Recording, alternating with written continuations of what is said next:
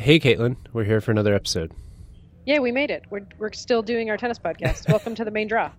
Um, okay, so this week uh, we have an interview with Ashlee Vance, who is a writer at Bloomberg Businessweek and wrote a great piece about Larry Ellison. Larry Ellison, you might know, uh, is the seventh wealthiest man in the world. And right now, he is pointing his money at tennis. And he's trying to make the fifth major. So if the Grand Slams are four majors, he's trying to make the fifth major out of this tournament in Indian Wells, California, which is in Palm Springs. He's also got a plan to pretty much remake tennis overall, making more tournaments, reimagining college tennis. He wants to be the savior of American tennis. And uh, he has enough money to do just that. And uh, and Ashlee's piece was great. And you know, we just had some questions about you know, even if you have all the money in the world, is he using it the right way? And is it even possible to buy the next great era of American tennis? So the audio sounds a little differently because we talked to him the other night. Um, but here's Ashlee Vance talking about the $47 billion man in question, Larry Ellison. You know, he's he bought this tournament in Indian Wells, basically Palm Springs, California. Um, I think it was about 2009 and he's been pumping a bunch of money into it ever since and then he's using that basically as his starting off point to really get into tennis and he's proposing funding a whole new American tour that would would have basically a bunch of satellite tournaments and then a big tournament in LA leading up to the Palm Springs event and then he's talking about building a junior academy and he, he also almost tried to buy the tennis channel only those five things. Only the entire tennis infrastructure of America. I've actually played. I've you. You've been there. I'm assuming. Did you get to hit on the courts at all? Well, God, this is going to sound terrible. I hit on the courts at Larry's house, but no, not, not at Palm You Springs. asshole.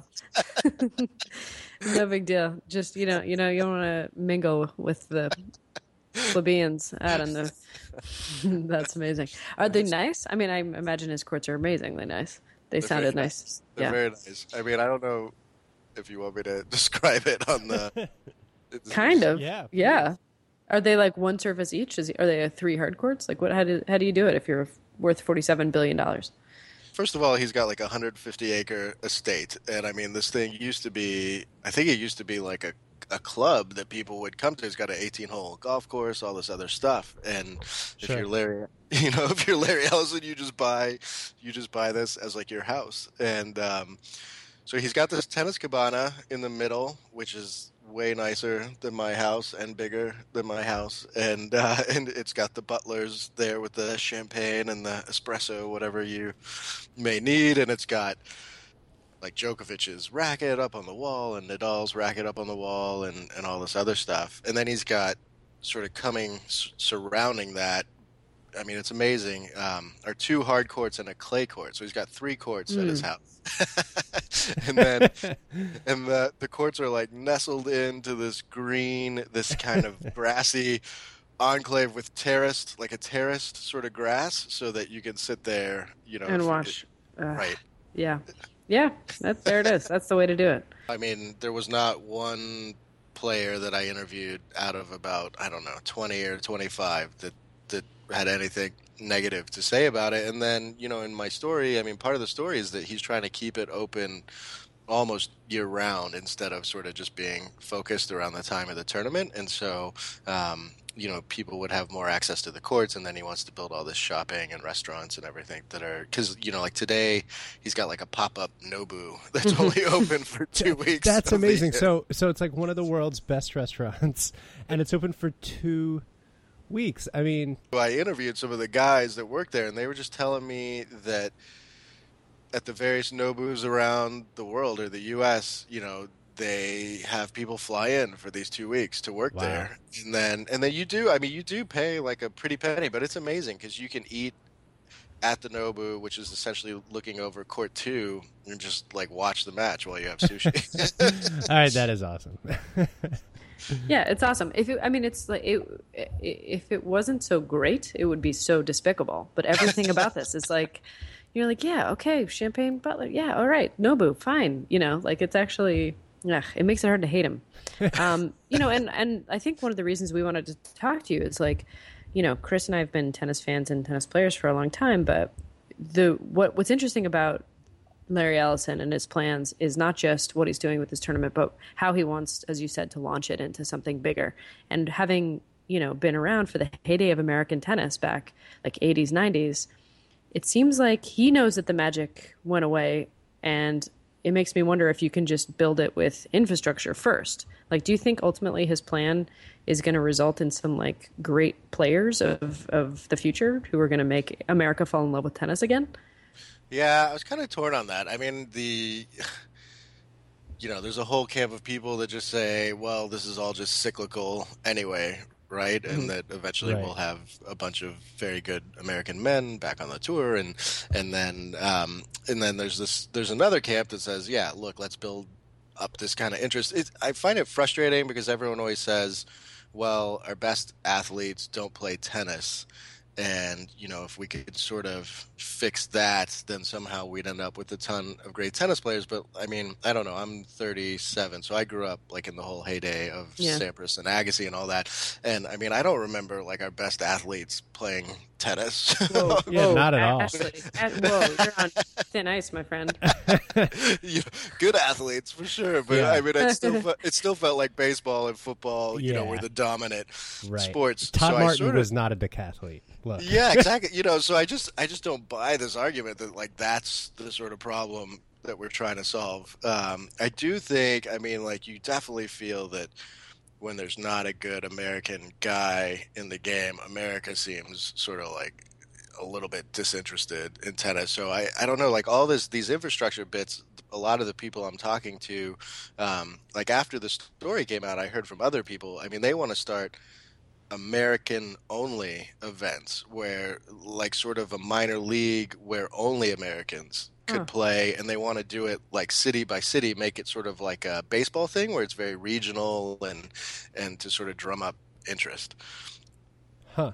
So the idea being that if you know the guy from Raleigh Durham makes it into the you know qualifying or main draw of the U.S. Open, then he's captured the interest and theoretically like you know television ratings of an entire region. Yeah, well, yeah. kind of idea? I mean, I think a little bit of that, and then also just to keep interest in tennis um, high, like all year and all the time, so that you would have, you would have like a person or a couple people that you know about and follow, like in your city that go city to city. The the Ellison thing, I mean. I think he makes like a decent enough point that we should have some good academies on the, the West Coast. So it sounded like Tommy Haas and Larry Ellison might be sort of going into business on something like that. Um, you know, and then this whole idea of like the college system becoming like a minor leagues for tennis. I mean, I yeah. could, yeah, the point in this piece that you make here is that like because pros hit their prime later, you can actually spend four years of college getting better, and it can actually, like it does in other sports, function as a really good, um, you know, training ground. That to me sounded legitimately smart and actually possibly successful. You know, we forget, but like John McEnroe went to Stanford and has a degree.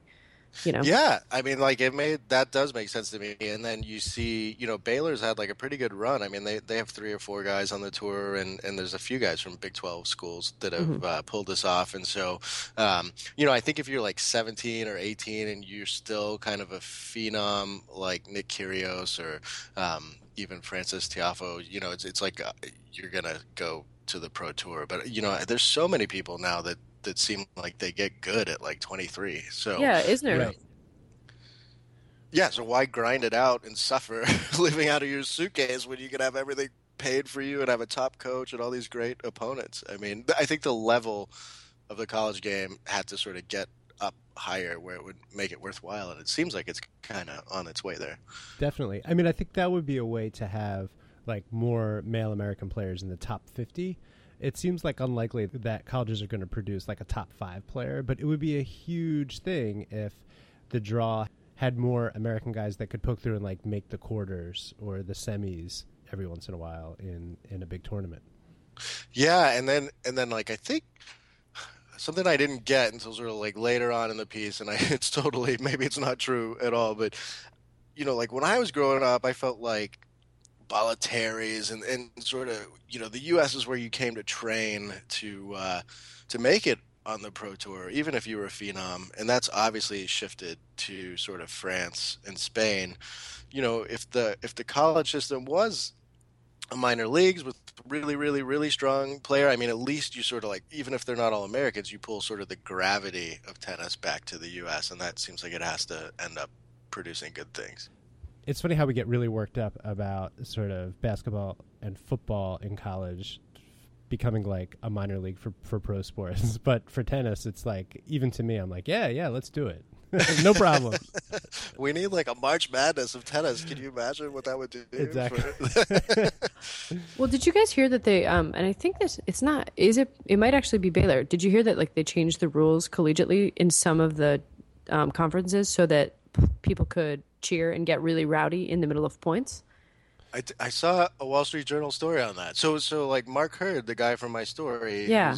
yeah, he's buddies with Ellison at uh, Oracle. Yeah, he played um, number one singles uh, on a full ride at Baylor, and so I mean, I mean, credit to him. I think he's helped like push some of these things through. But the, yeah, that's exciting, right? Yeah, yeah. I mean, it's hard to imagine. You know, like you'd have to reorient yourself as a player to like get it used to that maybe but it, maybe it would be really exciting i mean nobody came to our matches ever until we would go down and play the university of texas and then they had you know fans with face paint you were like, holy shit, not only are we going to get our asses kicked, like they actually have fans. We're going to have witnesses. You know what I mean? Like the Missouri women's tennis team, you know, was going to leave ashamed no matter what. But, uh, but no, it was really exciting. It made me think like, oh, this could be actually like really fun.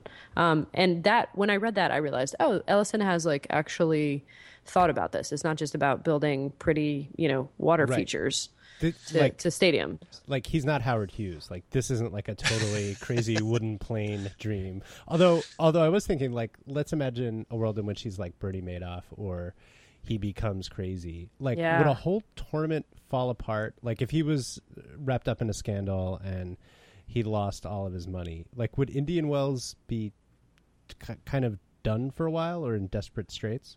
It would probably be in desperate straits, but the amount of money he would have to lose is, right. is like, right. Like, yeah, I think the world would be sort of imploding somehow. Uh, he's like too big to fail. Yeah, yeah, yeah. I think he's. I think he's like number seven. Right. In the world's richest people. So yeah, it would be. Um, that would be tricky. Maybe someone would step in because he's kind of made it seem like a good thing. Yeah. You know. Yeah. yeah. Mm-hmm. Where do you think it all went wrong? And I, assuming that we don't agree that it's like the male star thing, because it is frustrating as a woman being like, oh, we're like watching tennis in the time of like the most dominant tennis yeah. player, male, male or women, and then it's like, oh, but there's no dudes, you know, so nobody can like deign to watch women's yeah. tennis, which is frustrating. But like, assuming we put all that stuff aside, what do you think went wrong with America's love affair with tennis? Because before you answer that, we're going to try to th- pair this, or at least at some point on the podcast in the future, talk about how there's like there was this boom of building suburban tennis courts, and uh, they're not used as obviously as much as they were projected to be. And so some cities are like well these cost too much to maintain and we should get rid of them. And so it kind of makes you re- remember that like oh this was a, like a national movement. Right. What happened yeah, I mean, well, I ask myself this like all the time. You know, I mean, I it is. It's it's so I find it so hard to explain. I mean, the only thing that I come back to is the personality thing. Mm-hmm. I mean, if you look at at sort of Borg, McEnroe, that era. You've got all these big personalities with, with Pete and Andre. I mean, Andre sort of carried the the day, right, as as somebody to like really latch on to, right, for the public. I mean, Federer and Nadal. There's I like obviously we all like tennis, so we totally appreciate the contrast in styles and and like the amazing play. I think for just the casual fan though, there's just not a personality to kind of latch yeah. onto and and they're just all so nice to each other you know and um yeah, I always I, wish like Djokovic would keep doing that shirt opening thing where he would like pop open could, his shirt and like the wooden cross would come out and he would like swear and. But like, but like after each set, like every time he won a set, he just ripped that shirt. Here's here's my question for you guys. I mean, so then why like why is it that, that we have so many good women players and female American players, and and we don't have many good American males? I mean, if see, this is why I think there is no real explanation for this. I mean, they go to the same training camp, right? I mean, isn't sort of the infrastructure the same? I I actually think it might be the case that f- f- we might get the best athletes because if you think about the professional um, prospects for female athletes in the states, who, who who makes a living playing professional sports? You know, like most of the women who like were who play on the women's national you know soccer team don't make very much money. Like without endorsements, they can barely scrape by.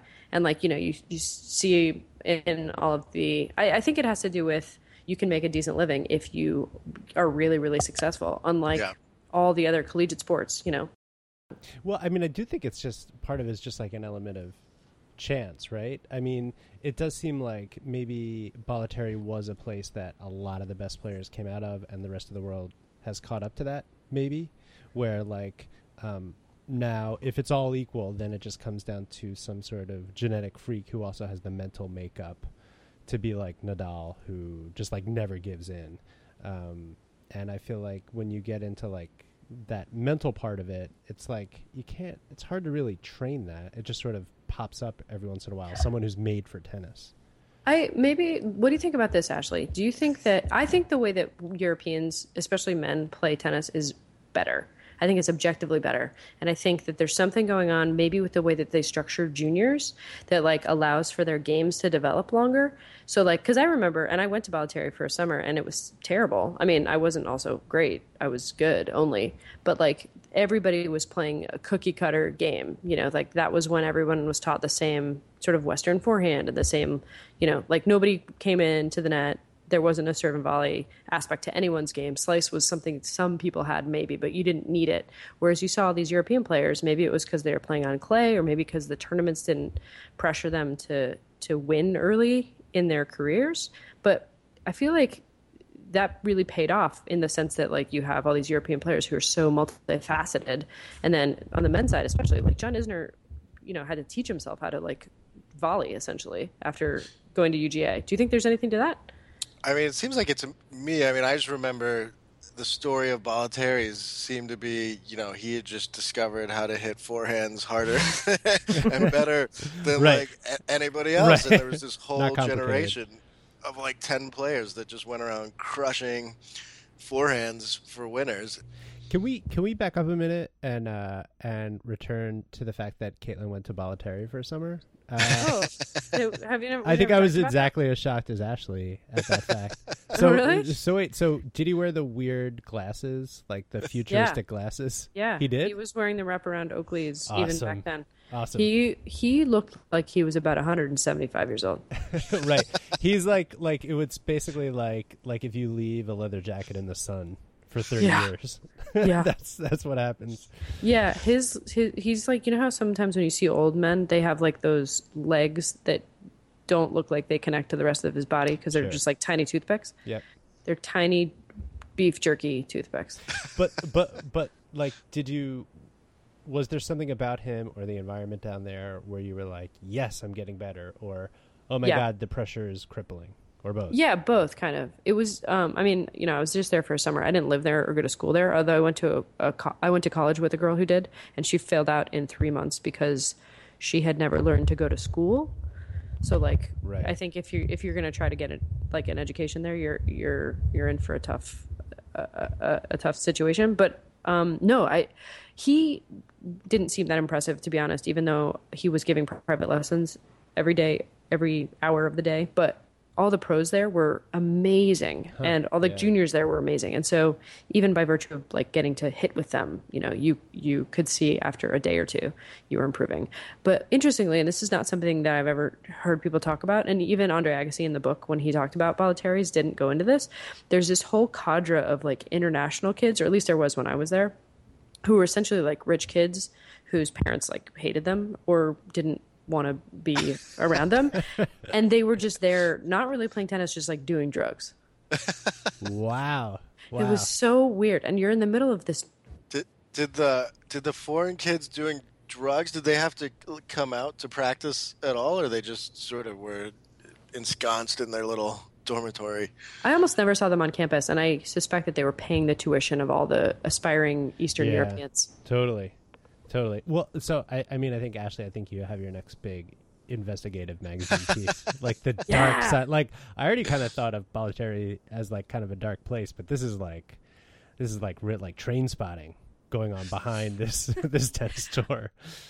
Just to get back to Ellison for like one minute, like, do you think this will have like a big? Um, tr- tr- trying to think of how to say it. Like, is he going to get a lot for his money in terms of American tennis being more popular? Like, leaving aside producing like um, a beauty rose of like a great American male player. Like, will it will it fill up the suburban courts more?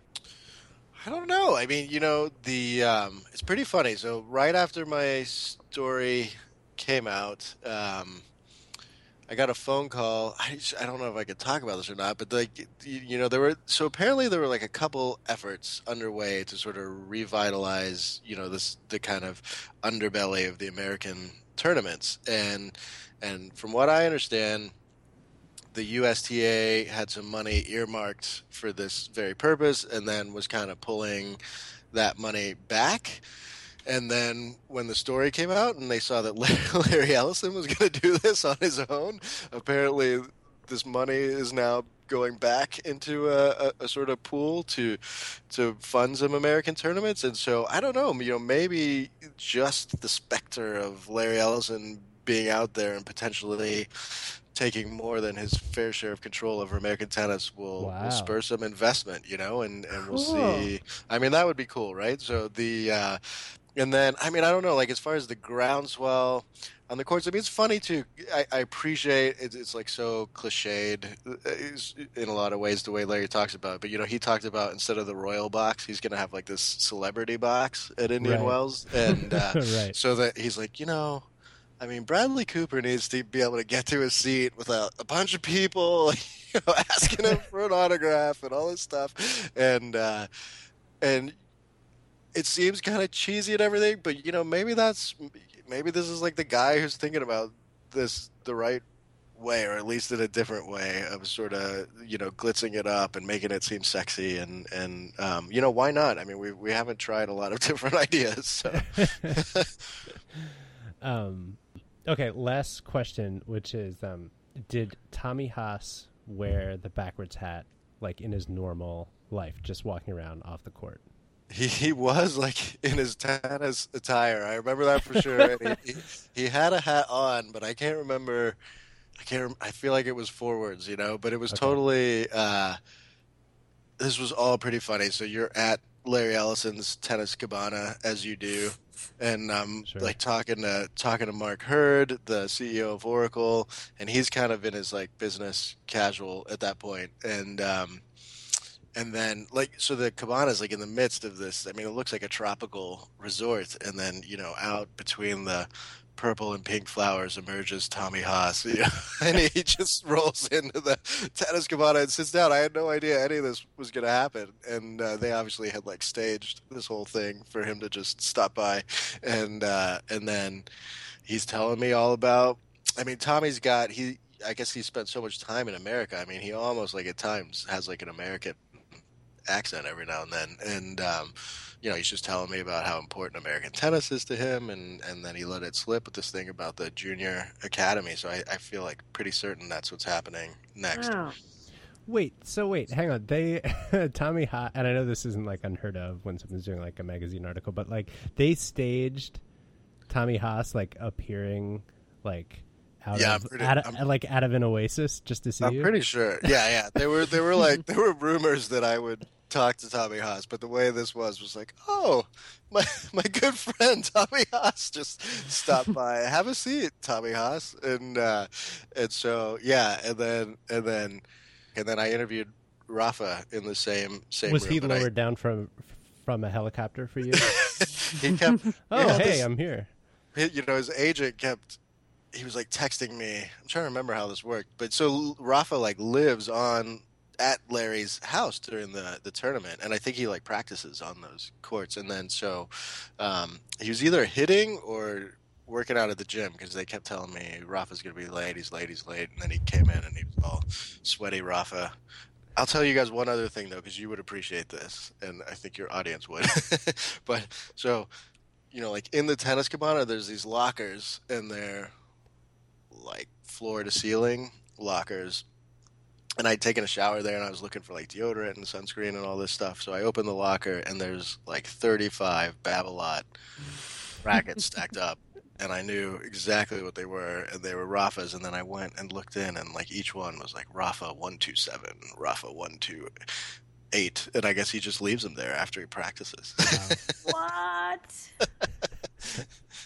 ah, he's got like a, the Babolat 3D printer like set up accompanying was- him at every stop on the tour just so they can was- like make him 10 new frames to It was a lot. It was a lot of rackets, and I was like, I'm pretty sure if I put a couple of these in my bag, nobody. Go noticed, unnoticed. but- yeah, Well, I read somewhere that you know how he wears that $500,000 watch? yeah. I read that he's lost like 3 because he just like here. leaves them in locker rooms. And like one got returned because somebody was like, "Uh, I don't think I can fence this." Cuz they only make like, you know, 10. I mean, these guys like for all that stuff, all the money and everything. I mean, you know, unless Federer and Rafa and pretty much like a lot of the top guys, unless they're just totally acting, they're so much less pretentious in person than like other professional athletes. I mean, it, it is weird that it. I mean, it seems true to me. Mm-hmm. Right. Well, that's what's wrong with tennis. They're way Yeah. too well adjusted. Maybe we need more. Maybe instead of like cultivating young players, we need to cultivate uh, crazy parents, and like that's how to shake this up. The I feel like Australia is doing some hard work. Yeah. too. yeah. Right. Right. Australia's got it covered. right. Totally. Uh, all right, man. Thanks so much. Um, all right, thank you guys. Thanks, Ashton. Um, that's it for this edition of the main draw. Thank you for listening, and if you don't already subscribe, subscribe in all the places: iTunes, Acast, your various podcatchers. We don't care. Just listen.